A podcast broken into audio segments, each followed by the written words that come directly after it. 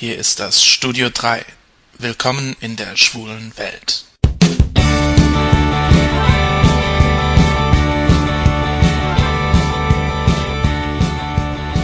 Hallo, hier ist wieder das Studio 3 aus Saarbrücken.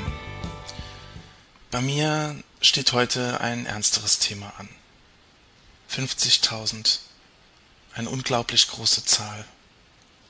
Es ist jetzt 70 Jahre her und es sind 50.000 Menschen, 50.000 Schicksale, die irgendwie in Vergessenheit geraten sind. Im Jahre 1871 wurde ins Strafgesetzbuch der Paragraph 175 aufgenommen, welcher die widernatürliche Unzucht, wie man es nannte, zwischen Personen männlichen Geschlechts mit Gefängnisstrafen ahndete Homosexuell zu sein war etwas, das von der Gesellschaft nicht toleriert wurde, geschweige denn akzeptiert. Gerade mal in Großstädten, wie zum Beispiel in Berlin, gab es in den 20er Jahren jedoch eine blühende Schwulenszene. Mit der Machtergreifung der Nationalsozialisten wird schließlich der Paragraph 175 im Jahre 1935 verschärft.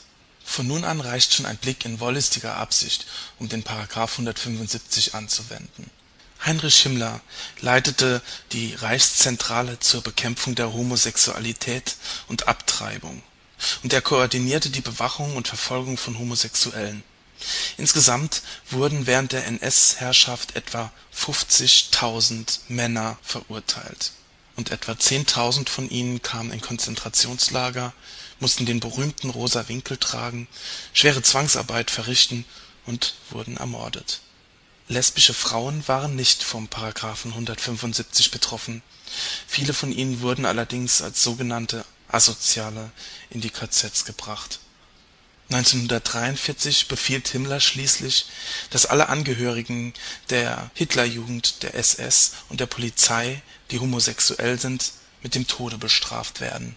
Es ist kaum vorzustellen, wie viel Leid und wie viel Demütigungen die Homosexuellen in dieser Zeit ertragen mussten mit dem Ende der NS-Herrschaft schienen all diese Toten, wie so vieles andere auch, plötzlich vergessen. Angesichts einer Zahl von sechs Millionen ermordeter Juden ist es klar, dass andere in den Hintergrund treten. Ich finde allerdings, dass es an der Zeit ist, auch an dieses Kapitel unserer jüngsten Geschichte zu erinnern. Manchmal vergessen wir, wie glücklich wir sein können, heute zu leben, heute schwul zu sein im heutigen Deutschland können wir endlich so frei leben und lieben wie andere Menschen auch. Und ich denke, einige Deutsche müssen sich über diese vergessene Schuld endlich bewusst werden. Vor allem dann, wenn mal wieder ein Schwulenwitz gerissen wird oder wenn mal wieder lauthals gegen gleichgeschlechtliche Partnerschaften gewettert wird. Und auch dann, wenn der eigene Sohn eines Tages vor einem steht und einem offenbart, dass er schwul ist. Ich hoffe, dass wir Schwulen und Lesben endgültig akzeptiert sind.